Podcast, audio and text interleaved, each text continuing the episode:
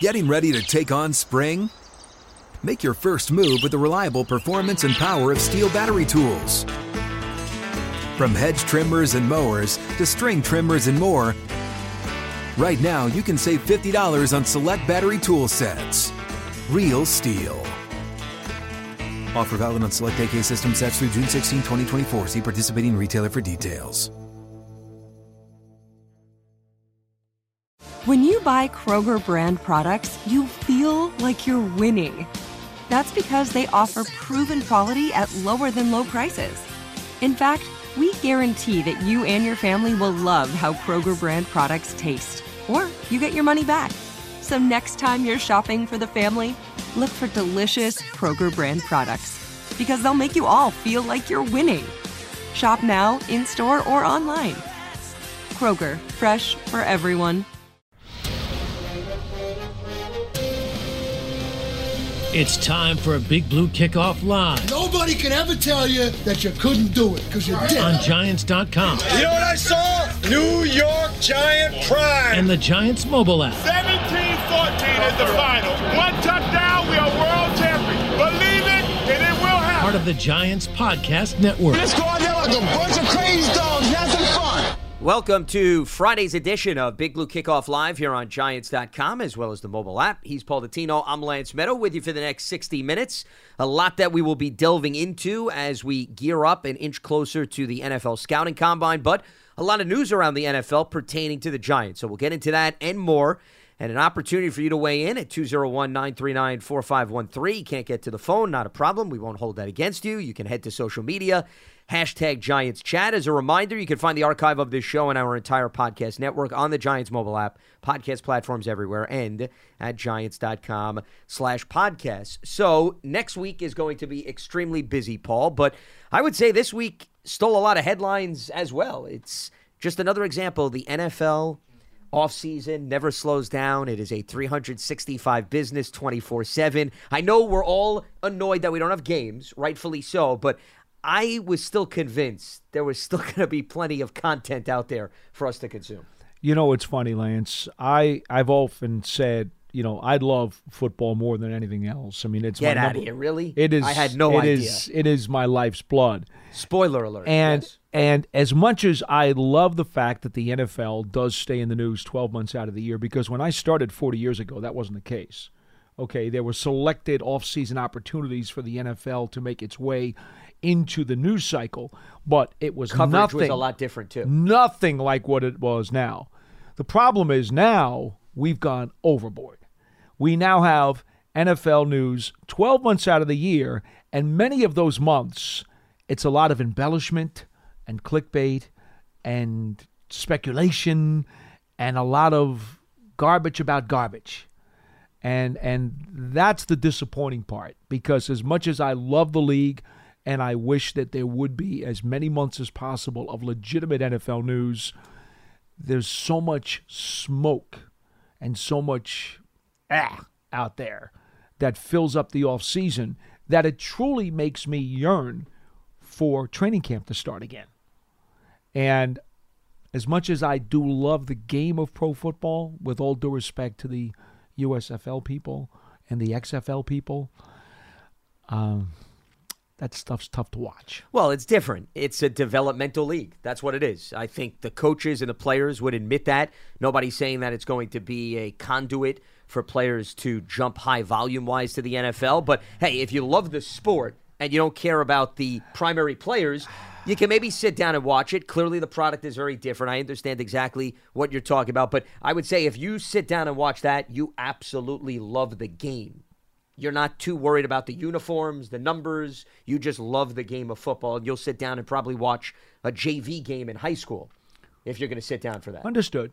Understood. I, I, I believe it or not, I actually would rather watch a really good college game than I would the XFL or the USFL. Understandable. Sure. Well, unfortunately, you're going to have to wait a few months for that as well, Paul. So we can't help you out in that department. It's the XFL, then the USFL, or just wait patiently and feed off of speculation. But we do not have speculation to discuss on this program, which is good. We actually have some factual info, and let's start with some items connected to the Giants. First up, Davis Webb is now officially making the transition from player to coach. Sean Payton adding him as the QB coach. Mm-hmm. I think we all anticipated this.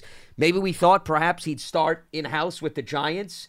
He certainly would probably not be the quarterback's coach because that's Shea Tierney, but this was burning a fire in him over the last few years. Remember, he was contemplating whether or not to play another season with the Giants. So, Paul, this is not startling news, but I will say this heck of an opportunity right out of the gates, right? To work under that head coach mm-hmm. and you're going to be somebody that's going to be responsible to try to get Russell Wilson and company back on track. So, a good challenge ahead for Davis Webb. Don't forget Joe Lombardi's out there too. Yeah. Who's also very well respected. Former As Saints offensive coordinator, QB coach with Sean Payton. Exactly. So you're talking about two guys who, in my opinion, are probably some of the better who uh, who could teach and mentor Davis Webb. Now look, Davis himself, when Brian Daboll was named NFL Coach of the Year at NFL Honors, Davis Webb tweeted out, "Go." He loves Brian Daboll.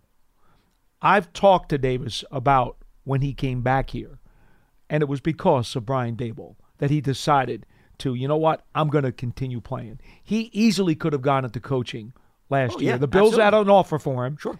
And to be frank with you, he said to me, the offer had to be right. He wasn't just going to play because he was stubborn. He it was going to have to be the right offer.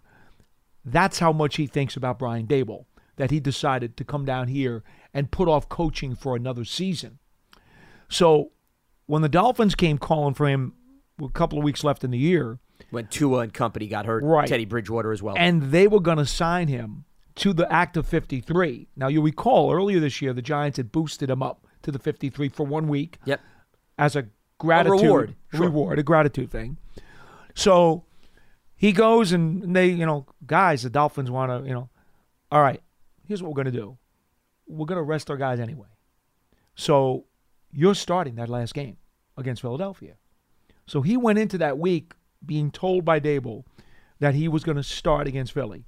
So he brought his parents to the game because in his mind, he was thinking, you know what, this could be it. My one shot.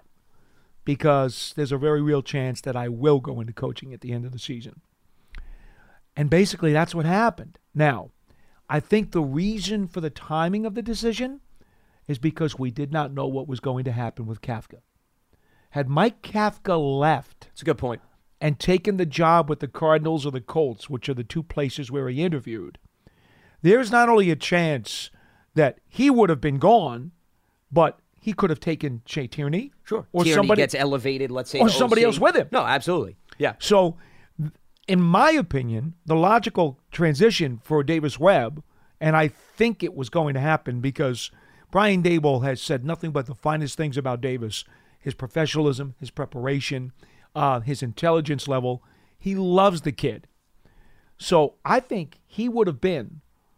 I don't necessarily believe he would have been the offensive coordinator. No, but. I think Tierney might have gotten promoted to OC. That's if, exactly what I'm if he stayed. If he stayed, and if he had gone with Kafka, That's I right, he think could have taken him. Webb would have been the new quarterback coach. Yeah.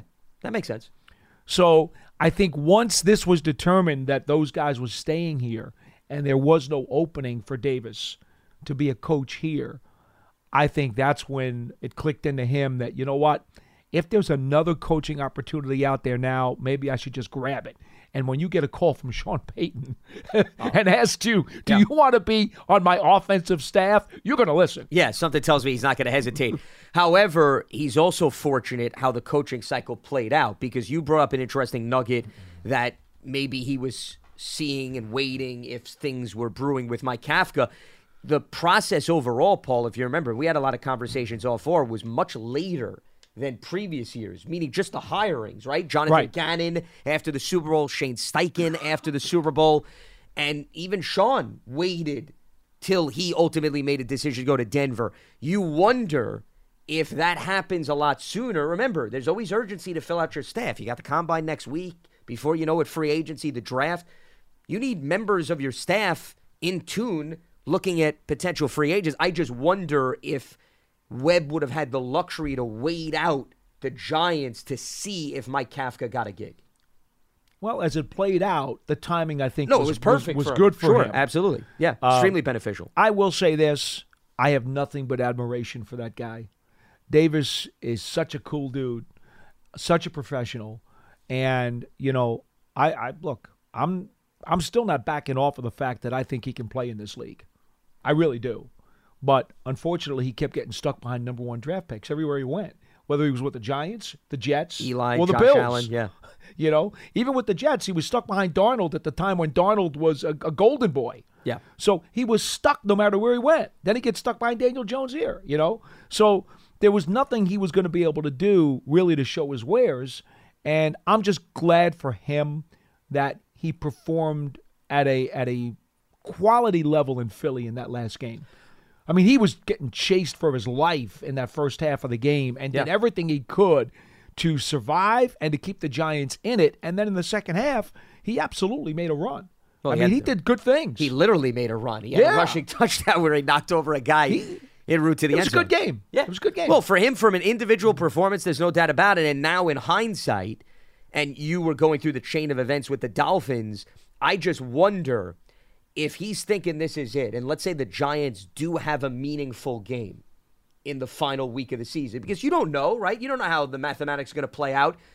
Does the Miami situation become even more attractive because that would have been his last shot to actually go down as a starter in some capacity in the NFL? I just wonder does that shift his mindset knowing going in down the stretch of the season he was thinking this is going to be the end of the line for me. Possibly.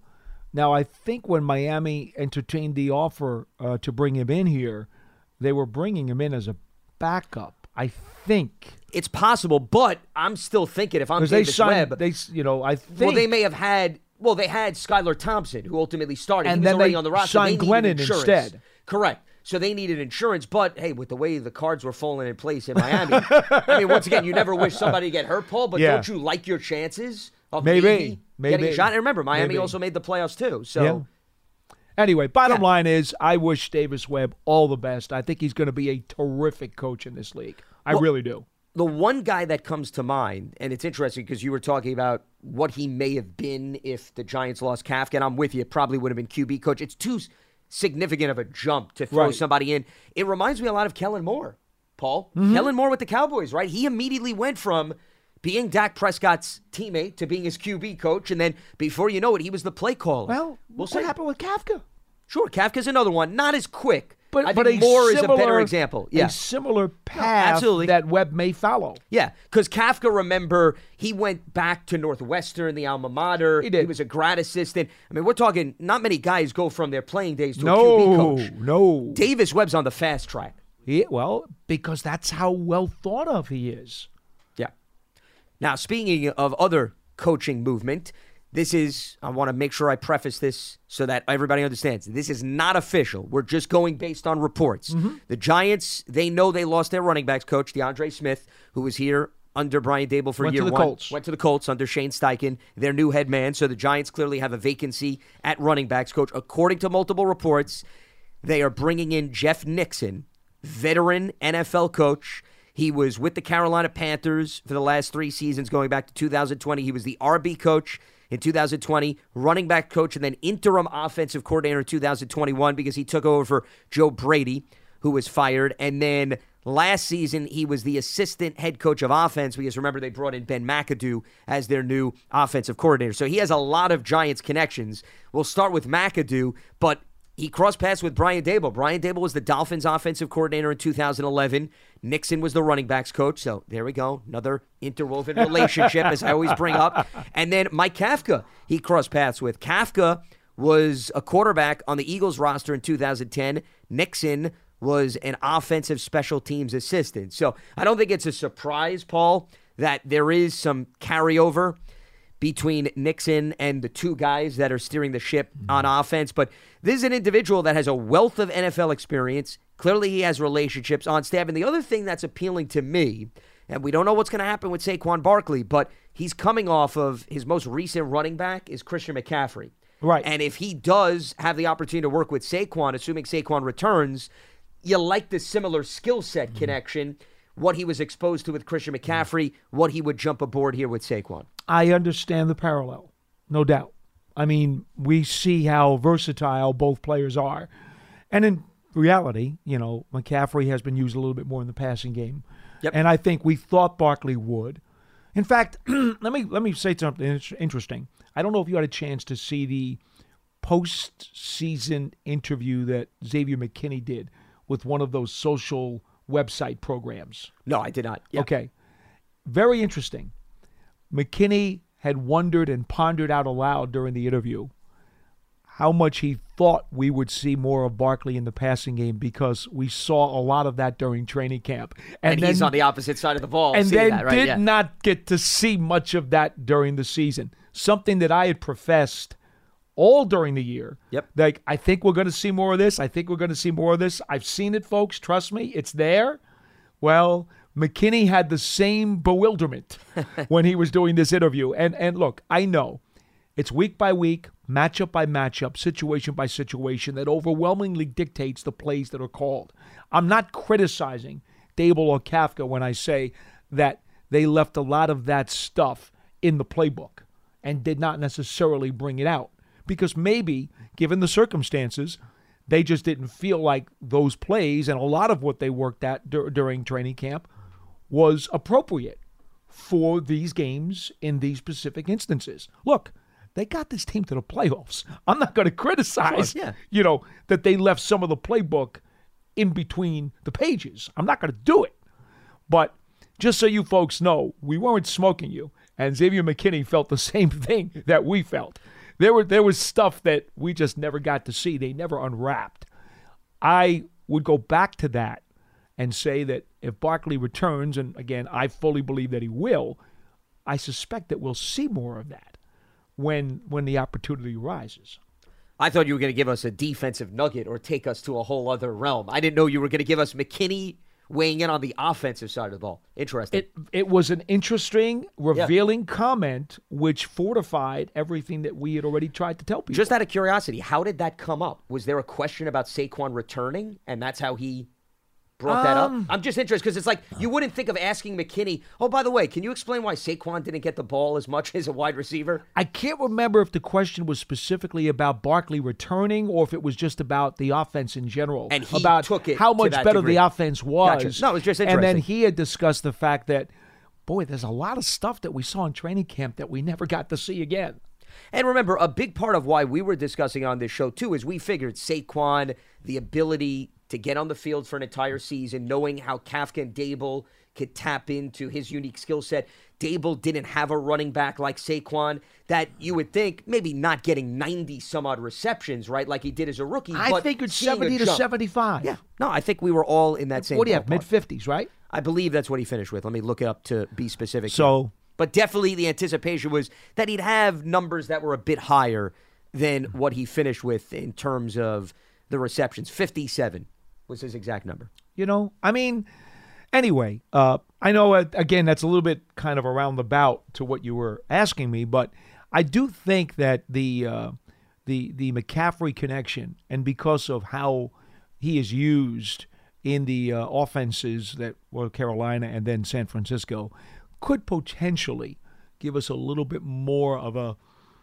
I don't know, a window or a sprinkling of that kind of stuff with Barkley. The other thing that I wanted to bring up because I think this comes up when we talk about hmm. positional coaches, Paul, and we've gone in depth, especially when Brian Daboll hired his staff. You say to yourself, well, what impact did a guy like DeAndre Smith make that in his absence, what does Jeff Nixon, who once again reportedly will replace him, need to maybe come in and pick up where he hmm. left off? I will say this. I mean, Saquon, we know, has tremendous talent. We didn't need a new running back coach to unveil that. Mm-hmm. I do think, though, that, and this is not something that I heard on the record from DeAndre Smith during the season because a bunch of the positional coaches obviously spoke regularly, but it seemed as if he made an impact on Saquon in pass protection. And I'm No curious what you thought about that. I thought he made a jump in that department, and you could argue Smith may have definitely played a role in that. Well, pass pro is not just technique; it's also mentality. Sure, yeah, but a coach could help with Well, mentality. no question. Yeah. And I think that that the biggest jump Saquon made for me this past season was in the pass pro, because he was functional in pass protection. where in the past he was unsatisfactory. Well, and also just like, and I didn't mean to cut you off. You know how when you don't talk about an offensive lineman, that's good news, right? Mm-hmm. I don't remember us talking about Saquon and pass protection throughout this season, right? Mm-hmm. A key moment, a key game, and so forth. I don't recall, to be frank with you, there was some times where maybe he didn't make the best block. he sure, could have but we're made. talking about a subtlety. But I don't remember like seeing him blown up. exactly. That's that's what I was getting at. Yeah. So, um, yeah, I absolutely think that, and and that's how the McCaffrey connection can help because whatever uh, Nixon may have done to help either philosophically or technique wise with McCaffrey to allow him to excel in all areas of the game, potentially there's something that he could bring to Saquon that could polish a particular area of his game. Okay, maybe with a new technique or a new voice. I'm not saying that they wanted to lose DeAndre because obviously they didn't. Sure. it was he he decided to go. He wasn't let go. He went. So well, he had strong ties to Steichen. Yes. the UNLV days. yes, so it's They go way back. understandable. Yep. Sometimes guys with connections will leave. of course. So that's fine. I'm not holding anything against him for it. But maybe a different voice, there's a potential that there'll be some little thing there that he might help bring out in Saquon that he already brought out in McCaffrey. And the other thing that's on his resume, which could help in line with this pass protection conversation, he was the tight ends coach for the Niners Yes. in 2016. Yes. So not just a running backs coach, tight ends he worked with, offensive coordinator on an interim basis, special teams offensive assistant. We're talking about varied experience on the resume. Well, route running. well. Route running could be part of that. That's another item. Absolutely. So we'll open up the phone lines. I do want to get to Eric Bieniemy. He had his press conference yesterday because it does relate to the division and a team the Giants will be facing twice throughout the course of the upcoming season. But we'll save that for a little bit later.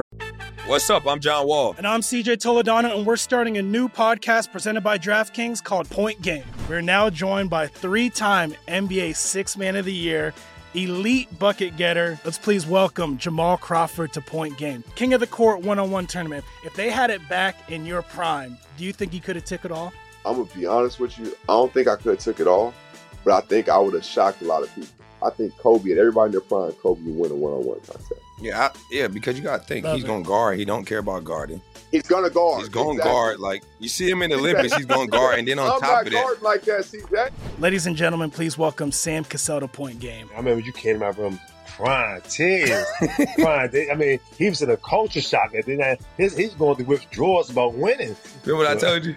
I said, I said, OG, you think I can get paid and go back and play in college? Because it ain't it. Check out Point Game with John Wall and CJ Toledano on the iHeartRadio app, DraftKings YouTube, or wherever you get your podcasts. Ron, In the meantime, let's open up the lines at 201 939 4513. But that's a teaser because first we do need to get some other items out of the way.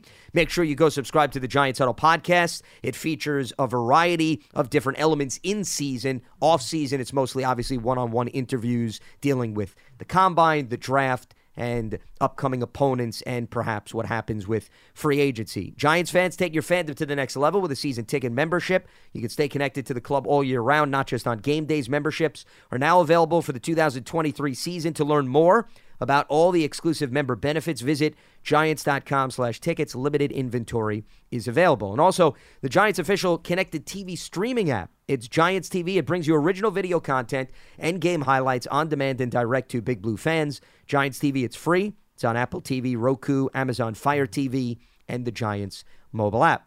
All right, now let's officially delve into the phone lines as we move forward here on Friday's edition of Big Blue Kickoff Live. Jerome is in Charlotte. He gets us going on BBKL. What's happening, Jerome? Hey guys, love the show. Um, Thanks for tuning in. I had two questions. Um, since y'all brought up the um, the other football leagues, um, you think possible they'd be looking at advancing somebody from them, and um, also, uh, not that you know, I know Barkley, Jones, and Love is the top three free agents that we have, and we signed um, the receiver Isaiah Hodgins, from exclusive restricted free agent. Mm-hmm. Yeah.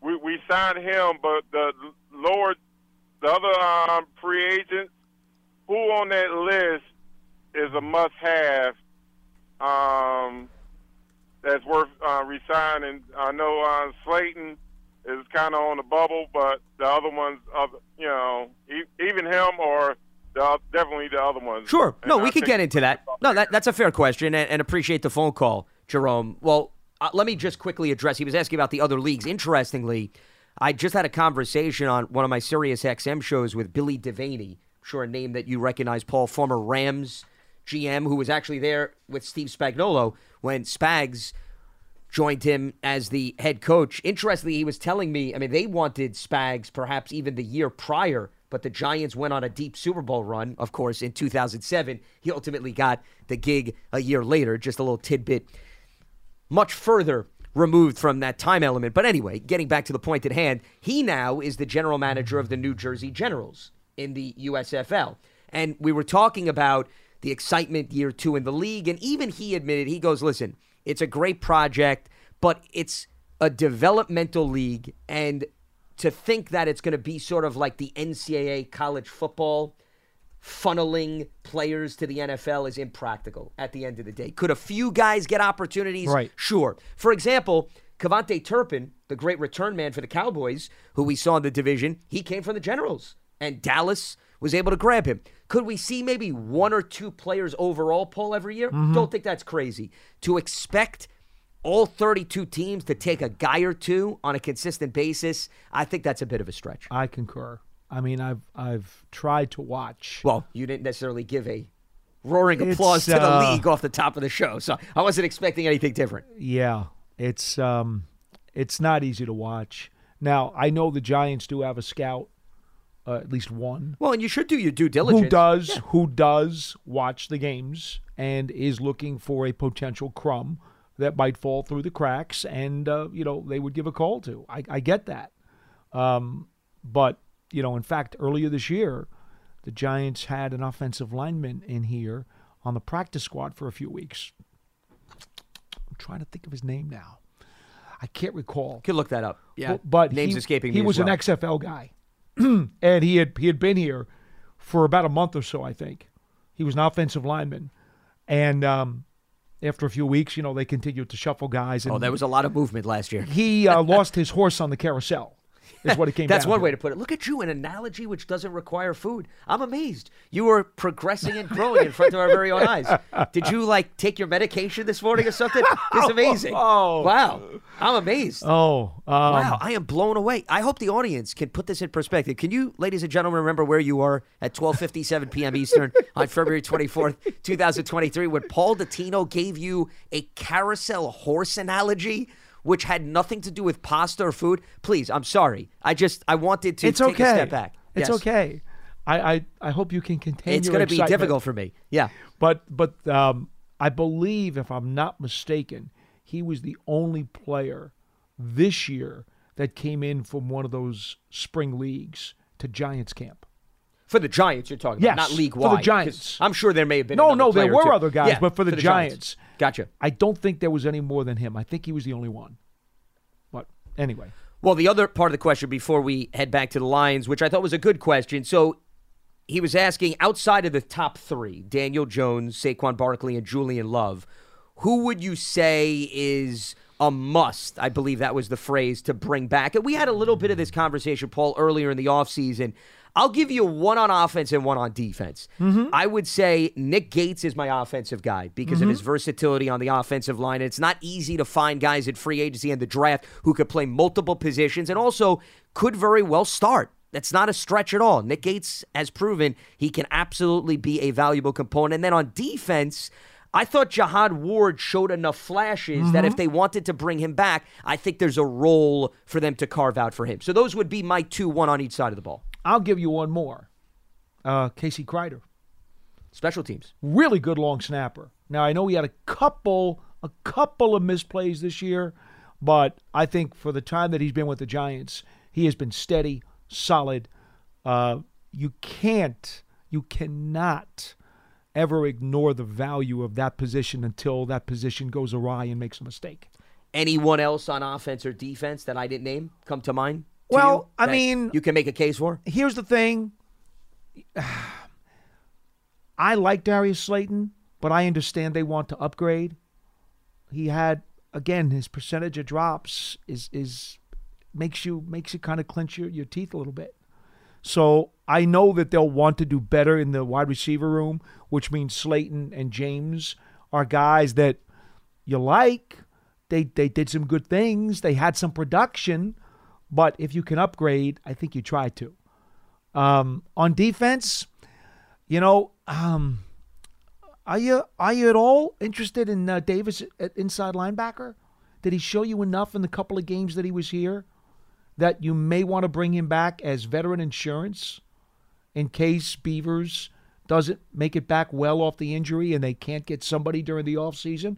Would you want to bring back Davis? I think there's a spot for him potentially. I think that's another position to target an upgrade. But if we're talking about depth, just like one of those wide receivers you mentioned, Paul, if the Giants get to the point where maybe there's not a wealth of interest in them and they're not finding a spot that's attractive and they went to Darius Slayton and Richie mm. James and said, hey guys, we've been more than happy to have you come back and compete for the fifth or the sixth wide receiver spot.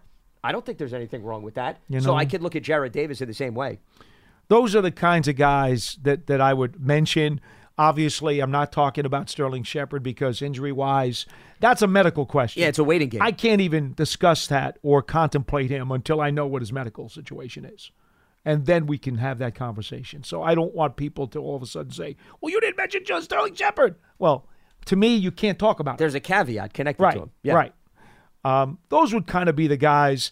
And then, you know, I have I have some personal favorites who, in addition, I'm I'm I'm a Landon Collins guy. I do think there's a role for him in this defense. I really do. I don't know if they think so, but I do. I'd like to see him come back, but I certainly couldn't make him a high priority above the guys we just talked about. Well, also keep in mind, I think a lot of the guys that we just mentioned, you don't really necessarily have to break open the piggy bank for if you do want to bring them back. Right. Meaning, if there's mutual mm-hmm. interest, I think the numbers can work out, Paul, that they can return. So I think that's encouraging from that standpoint. And and this is a crazy thought, but we've just discussed a bunch of guys and never mentioned Fabian Moreau, who started most of the season. Sure. And to be honest, was very functional.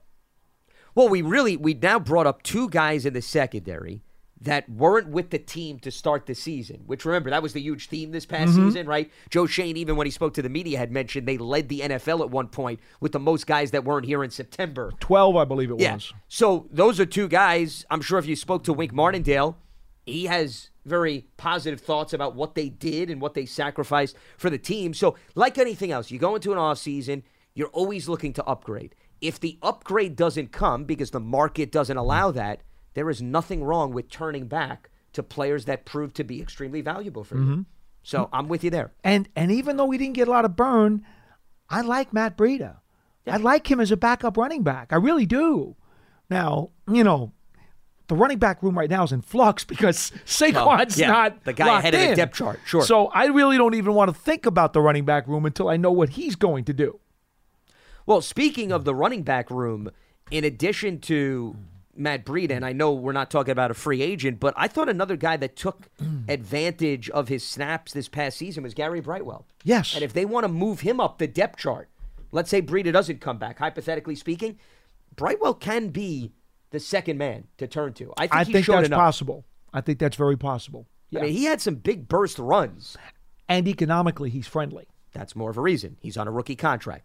Yeah. Now, that doesn't mean that you shouldn't, once again, continue to look at options, but I think there's an internal candidate there that is attractive. Mm-hmm. All right, let's head back to the lines. We go to DJ in Virginia Beach. DJ, welcome to BBKL. What do you got for us?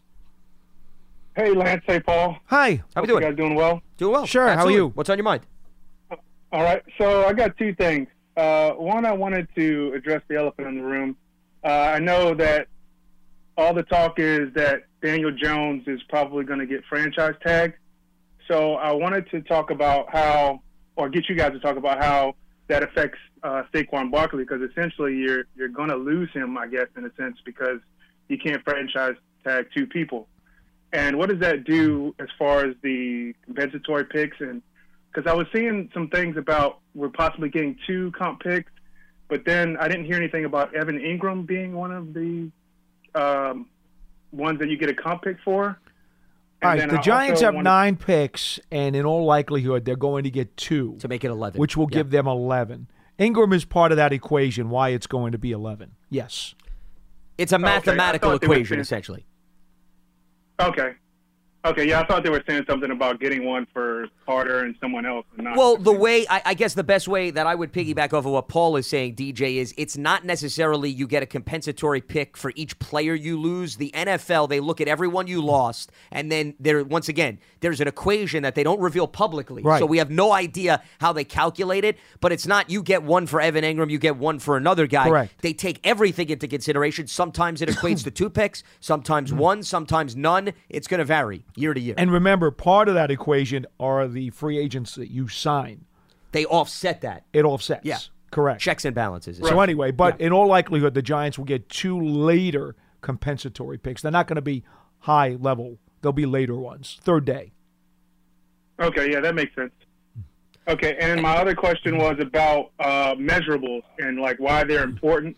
Like I get measurables when you're talking about a quarterback, like you know, a shorter quarterback is going to be hard for them to see over the line. And, Right. You know, you want tackles with longer arms, and Mm-hmm. you know, cornerbacks who are a little bit taller because you know if you're going up against a taller receiver, you know, it's a little bit harder. Length. Not even height, but length.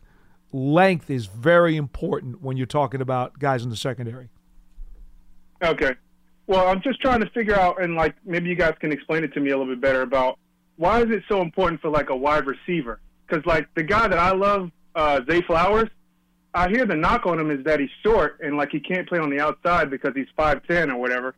And it's like there are a lot of receivers that you know I can think of like that were shorter that were successful on the outside, like you know a Steve Smith, uh, a T.Y. Hilton, even Tyreek Hill. You know he's shorter. I know he's a lot faster, but you know even uh, Antonio Brown. Like they're shorter guys, but shouldn't the most important thing be can the guy get open and like what he does with the ball once it's in his hands? Like does he have good hands? I understand that. What what this game has become over the years is more and more of a matchup game than it is anything else.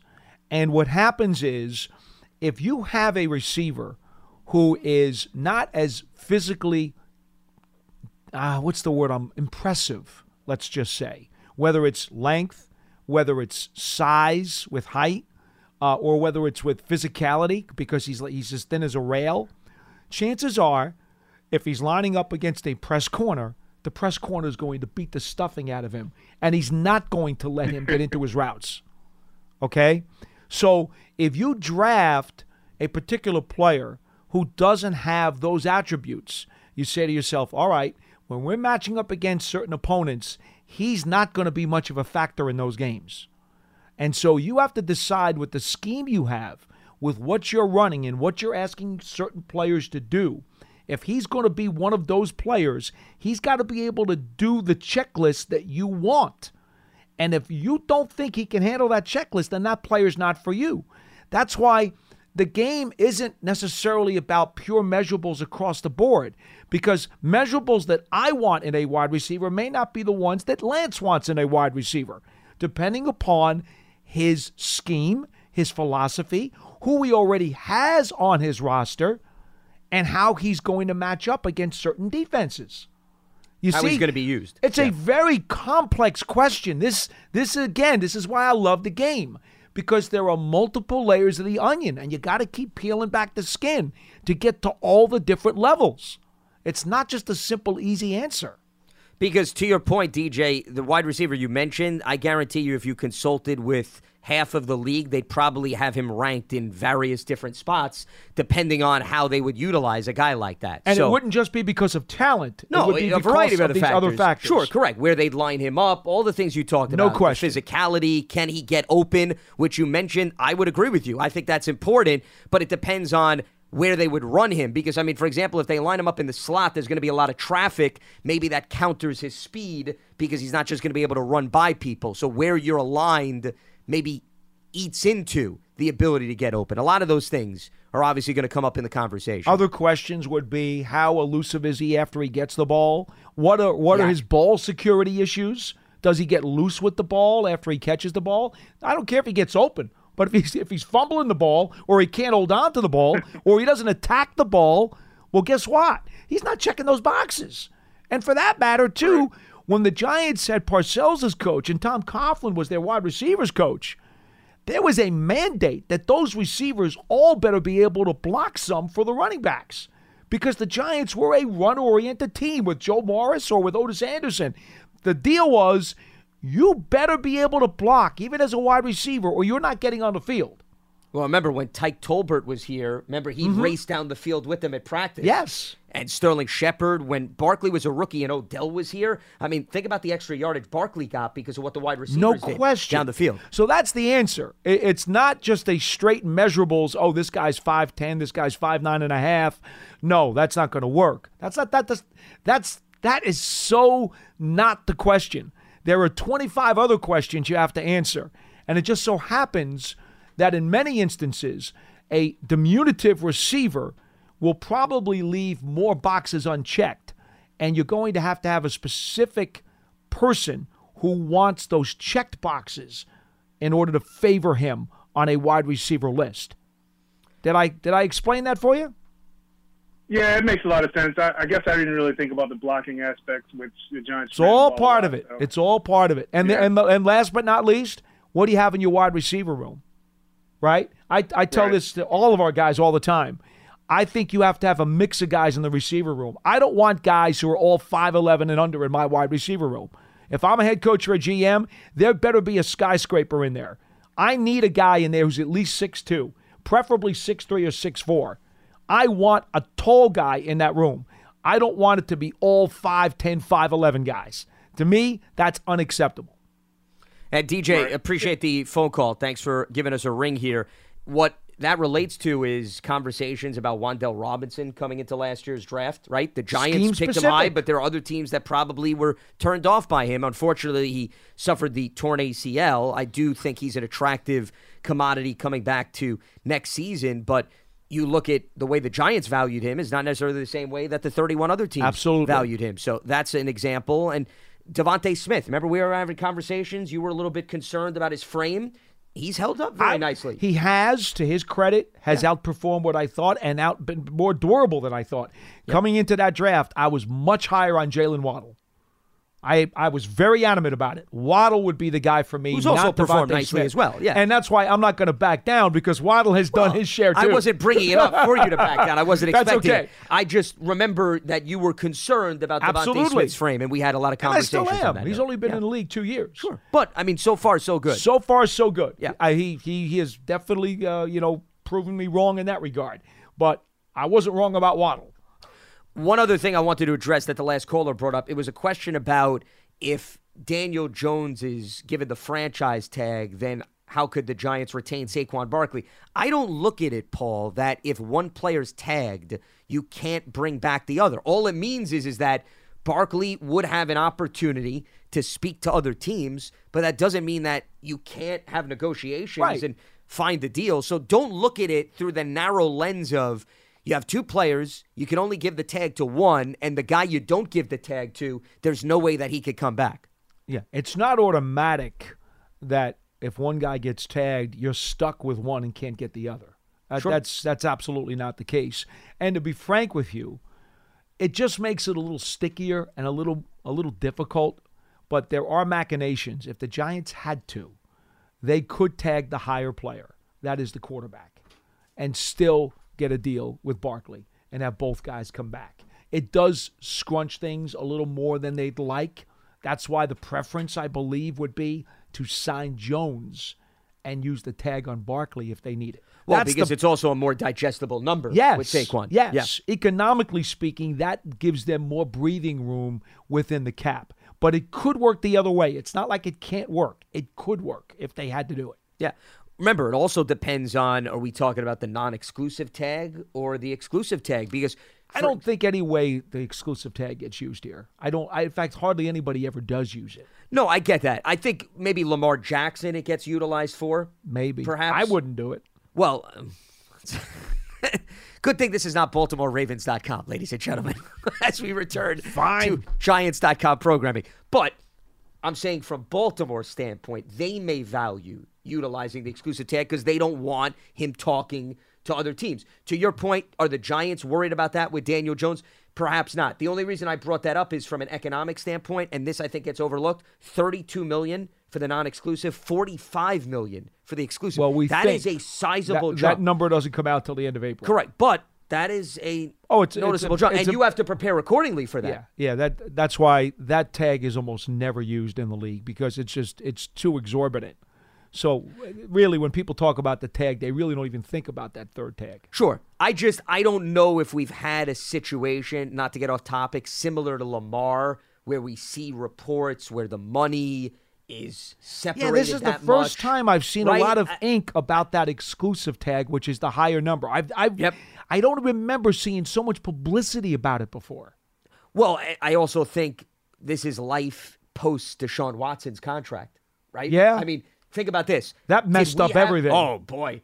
The 31 other teams, the minute that the ink dried on Deshaun Watson's contract, and I am not talking about anything related to off the field. Don't misinterpret this. I'm talking about him getting 230 million guaranteed. Okay? Because that is a big talking point for every quarterback that comes after him. Unbelievable. Yeah. That's I don't think you want me to go on a three. no, I do not. That I just the reason I'm bringing that up is because it relates to Lamar Mhm. and the use of the exclusive tag. That Mhm. is why I brought it up. What's up? I'm John Wall. And I'm CJ Toledano, and we're starting a new podcast presented by DraftKings called Point Game. We're now joined by three time NBA Six Man of the Year, elite bucket getter. Let's please welcome Jamal Crawford to Point Game. King of the Court one on one tournament. If they had it back in your prime, do you think you could have took it all? I'm gonna be honest with you. I don't think I could have took it all, but I think I would have shocked a lot of people. I think Kobe and everybody in their prime, Kobe would win a one-on-one contest. Yeah, I, yeah, because you got to think Love he's it. going to guard. He don't care about guarding. He's gonna guard. He's going to Exactly. guard. Like you see him in the Olympics, he's going to guard, and then on I'm top not of that, like that, CJ. Ladies and gentlemen, please welcome Sam Cassell to Point Game. I remember you came to my room crying, tears, crying. They- I mean, he was in a culture shock. And then I, his, he's going through withdrawals about winning. Remember what I told you? I said, I said, OG, you think I can get paid and go back and play in college? Because it ain't it. Check out Point Game with John Wall and CJ Toledano on the iHeartRadio app, DraftKings YouTube, or wherever you get your podcasts. From that standpoint. All right, let's head back to the phone lines. We check in with Phil in North Carolina, joining us here on Big Blue Kickoff Live. What's happening, Phil? What do you got for us? Hey guys, uh, enjoy the show as usual. Thanks for tuning in. Um, Yeah, good. Um, anyway, we're going to talk a little bit about big positional value in the big big picture. You know, I was, you know, with Saquon, uh, I'm not in favor of getting into 13 plus territory. Just not. I wasn't in favor of picking, you know, that high for running back slash, you know, I know, we- I know Lance, you like to use the term, uh, you know, weapon. Uh, but uh, weapons are more efficient as a wide receiver in today's game. So, but the other part of it is, I understand the point of when someone is really impacts so much more than, uh, you know, the positional value, meaning uh, I've always advocated for a strong middle linebacker, even though he's only going to be on the field 40% of the time. The reason why is that that 40% can affect 80% of the defensive calls, even when he's not on it. If he makes stops at the line of scrimmage and he's pulled off the field, he's dictating the rest of that defensive sequence. So Sure, so- but he's still only going to be on the field for two out of every three downs. And it's the old story about more bang for your buck. Meaning, if I'm taking a guy off every three plays for one play, am I getting true value depending on what it's going to cost me to keep him on the roster? Because it's more about a snap count question that I think it goes back to, Phil. I understand your point. You're saying that his play is dictating the down and distance or what hmm. the opponent is seeing on third down, and that's a fair point. But I think the way that general managers and executives are thinking of is how many defensive snaps there were and how many of those snaps is that guy on the field for. I think that's at least helps from an economic evaluation standpoint. Phil, you kind of destroyed your own argument about the running back, too, because now you're talking about the context of the player. And the running back, if you have a legit running back, it helps in your red zone. It dictates a lot about what the defense is going to do in the red zone. And it also is very, very important in ball control, especially in your four minute attack. So you've basically blown your own argument about the running back out of the water in terms of the positional value. Well, and also Saquon stays on the field for all three downs. too. Exactly. That's the other thing. Yeah. Yeah, no, no. Let me, Paul, if I can interject. No, it's not that extreme, Paul. It's in terms of I, I'm trying to lay context to the positional value. I'm not generally in favor of drafting a running back at two. But I do Well, but I mean, remember, that's a past I thing. At this point- wait a minute. Let me Yeah. finish. Let me finish. It, it, it, I do understand the bigger picture of if he impacts such a large part of the game. That's why I gave the example of the linebacker. Then you can. It's not quite black and white. Sure. Well, you also had mentioned, Phil, in passing, that you didn't think Saquon was as efficient as a receiver. You actually look at him compared to other running backs.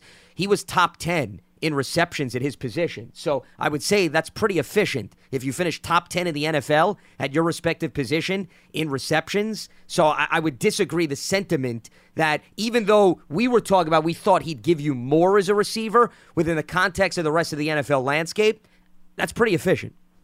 You know, it really, Yeah, no, as with no, anything, a that's a blanket statement is fool's gold because there's always going to be exceptions. I mean, when Tiki Barber had his last three years with the Giants, and he was as devastating and as dominant as any running back in the history of this league for that three year period of time, he was the entire offense.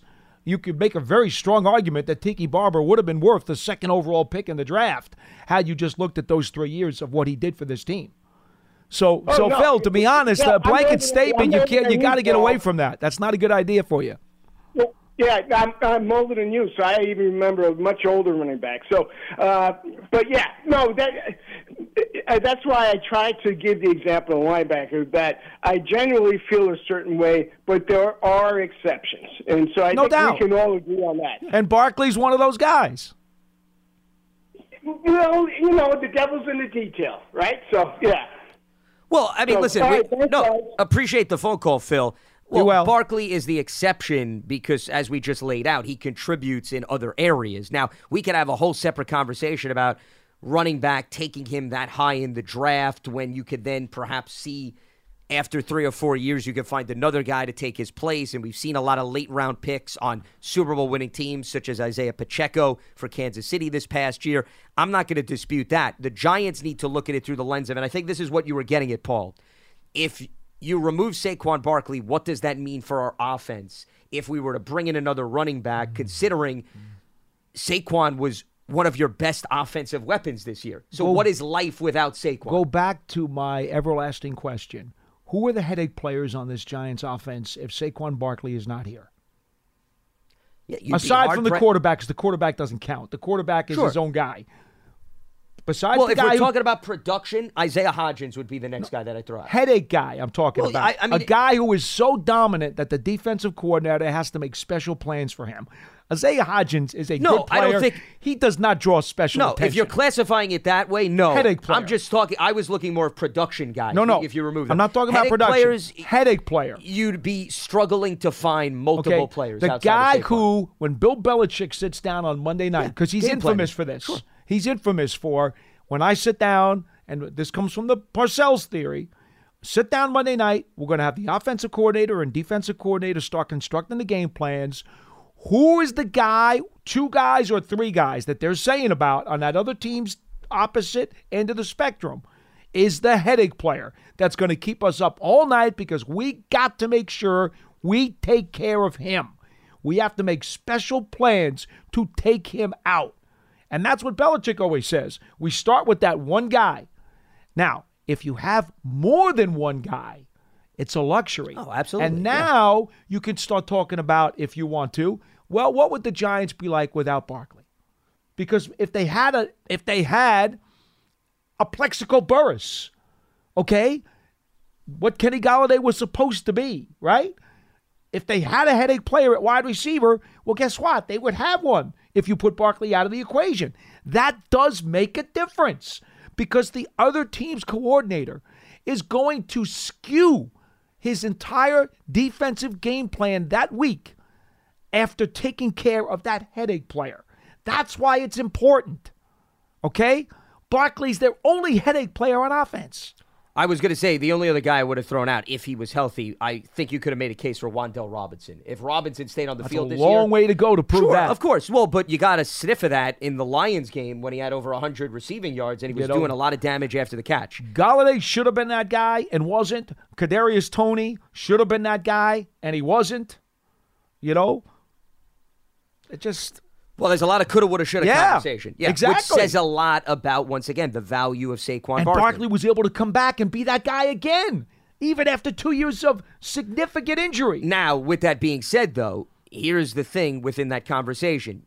If you're the Giants front office, you need to ask yourself, and I bring this up when talking about the NBA, and I'm going to bring up Kobe Bryant as an example, the late, great Kobe Bryant. Remember the Lakers, if you recall, towards the end of his career, they gave him that last contract, Right. Paid him a lot of money. That to me was more of we're rewarding you for what you've done for the organization, as opposed to paying you for what you're going to do moving forward. So Saquon, there's got to be a similar thought process, Paul, because of the wear and tear on his body already over the lifetime of the rookie contract. You need to ask yourself, yes, what did he provide for us last season, and what is life going to be without in the short term without him? But also, if we were to give him a multi-year contract, right? I'm just throwing out a hypothetical. I'm not campaigning for this, but if they gave him a three to a four-year deal, what is Saquon going to be in 2025, 2026? You have to think like that when you have conversations regarding a player like Okay, here's the other part though that you left out. Because he has missed so much time because of injury, those are all the less hits that he hasn't taken. Sure, but he's taken a lot fewer hits than like an Emmitt Smith did when Emmitt Smith was playing it in his fifth season. One hundred percent, but you're assuming that he's going to stay on the field to be able to Well, absorb those hits, but, Paul. That's but- a different story. But but the point is, if you're going to lay out that equation, you have to put all the components in it. You can't just yeah. put half of the no, I, components I. I wasn't removing that from the equation. That's a fair point you're bringing up. But what I'm saying is, there's enough concern with the injury history that to me that overshadows the selling point of well, he hasn't taken his. That's up yet. to the medical staff to decide. 100%. Yeah. That's not for us to figure out. But all we're bringing up It's is fair- topics that are worthy of. it's bringing up. fair to throw that into the hopper. Yeah. But it's the medical folks that have to figure out what they believe the risk injury is and how that quotient could affect his value. Also, I would have my research team be looking into similar players that maybe were a little bit beat up early in their career at the running back position. Not that everybody's the same, and what the trajectory looked like, just to get an idea, especially if they did receive a Well, second contract. All right. of that is relevant. Dolphins uh, medical staff wouldn't pass Drew Brees, right? And the They Saints they, they did. thought they thought the medical the medical quotient wasn't good enough. They let him out of the building, and the Saints said, "No, we could we could take a chance on that. Drew Brees is going to go to Hall of Fame." So, you know, there's no exact science on that, but it is an equation that needs to have all the numbers in it before you spit out an answer. And I, I'm not I'm not qualified from a medical perspective No, to answer that am. I expecting you to. But I certainly think from a football philosophical perspective, if you don't have Barkley here, then you're you're hurting not only this offense but Daniel Jones, who is you believe you're going to bring. I don't think they're going to lose both. I mean, I think if if anything happens, one of them, one of them, minuscule chance one of them is gone. I still think they're both here. For both of them to be gone, I don't see any way in the world that happens. That both guys are gone. Okay. My point is this: you take Barkley away, you better replace him with another headache player. And I don't want to hear it's going to be the first round pick at number 25 in the draft.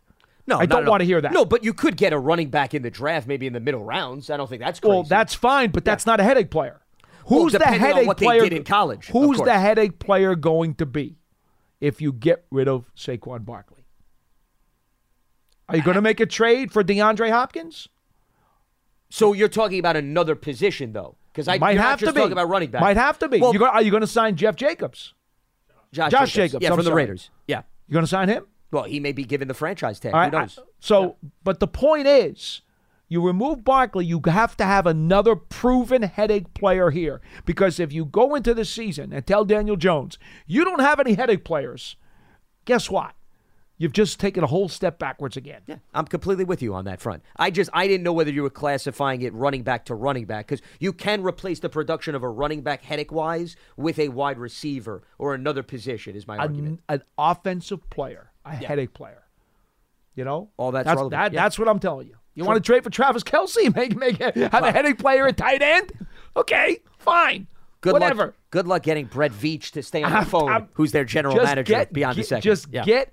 The idea is to compile headache players, not subtract them. Let's head back to the lines. We got Alex in Syracuse here on the phones on BBKL. What's happening, Alex? Hey, Lance. Hey, Paul. How you guys doing? Good to talk to you. You're right. Appreciate the call. What do you got for us? Yeah. Uh, I was. I'm going to kind of go back to something you guys were talking about a minute ago. Uh, talk about Daniel and, and the contract. Uh, I've been thinking about it this week, and I was thinking to myself, if I were Joe Schoen, right, and if I was in that position trying to negotiate with Daniel and his fancy new agents, I, would do it this way. I would make it pretty simple in a way. I would say to Daniel, "Hey, look, we want you back. There's there's no world in which you're not going to be a giant next year, right? So you kind of have one of two options. Option A, uh, we're going to franchise tag you, right? We're going to pay you the 32 million.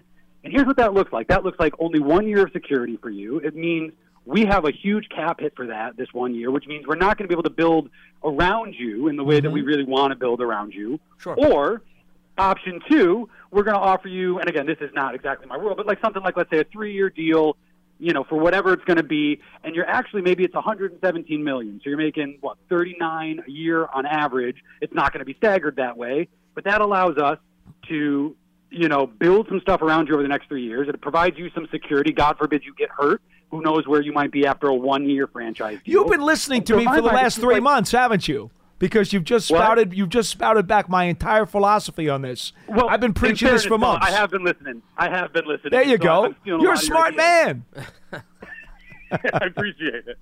Or you need to be perhaps psychologically evaluated if you're following his advice too. It could go both ways, but go I ahead. mean, yes. fair enough. Fair enough. No, and all of that. you think that's a realistic way to approach it? Sure it is. Sure it is. But what you don't know is i- uh, is that camp one of the minority of the league who sees things in that way. Okay? Right. There are there are there are not a lot of players and certainly not a lot of agents in this league that think mutually beneficial deals are the best way to go. They're the most logical, they're the most sensible, they're the most rationale, but they don't put the most money in the pockets of the player or the agent. Sure. Well, that's why you got to find the middle ground and appreciate the phone call, Alex. I mean, we could go through different hypotheticals of the negotiation process. You have a player that wants to be rewarded. You have a team that wants to fit that within the constraints of the salary cap. In order to make it work, you got to find that middle ground. And that's the task at hand. The salary cap has weapons such as the franchise tag to get a little bit over those hurdles, but that's only a short term solution, not necessarily a long term solution. So that's why I understand where the last caller was coming from. All right. That is going to wrap up Friday's edition of Big Blue Kickoff Live. We did want to get to Eric Bieniemy. We will save that for Monday's program. We will tackle that in terms of how that relates to the NFC East because the Giants are going to face that Washington offense Mhm. twice. We will be obviously at the scouting combine next week, but there will be a program up on Monday, so stay tuned for that. It will not be live, but we will have a full hour program with a special guest to help break down some of the news around the NFL as it pertains to the New York Giants. As today's episode of Big Blue Kickoff Live is part of the Giants platforms everywhere and giants.com slash podcast. For Paul Dottino, I'm Lance Medow. Stay locked to giants.com for all the latest and enjoy the rest of your Friday here on Big Blue Kickoff Live. Have a good one. Getting ready to take on spring? Make your first move with the reliable performance and power of STIHL battery tools. From hedge trimmers and mowers to string trimmers and more, right now you can save $50 on select battery tool sets. Real STIHL. Offer valid on select AK system sets through June 16, 2024. See participating retailer for details. If a new house is on your wish list in the next five years, grow your savings faster and experience your dreams with an Ohio Homebuyer Plus account from Kemba Financial Credit Union. A savings account specifically designed to save for a new home where you can earn 7% APY, a $500 matching bonus, and a $1,500 mortgage closing cost credit. Learn more at Kemba.org. Offer expires March 31st, 2025. APY equals annual percentage yield. Restrictions apply. NMLS 292230. Equal housing lender. Federally insured by NCUA.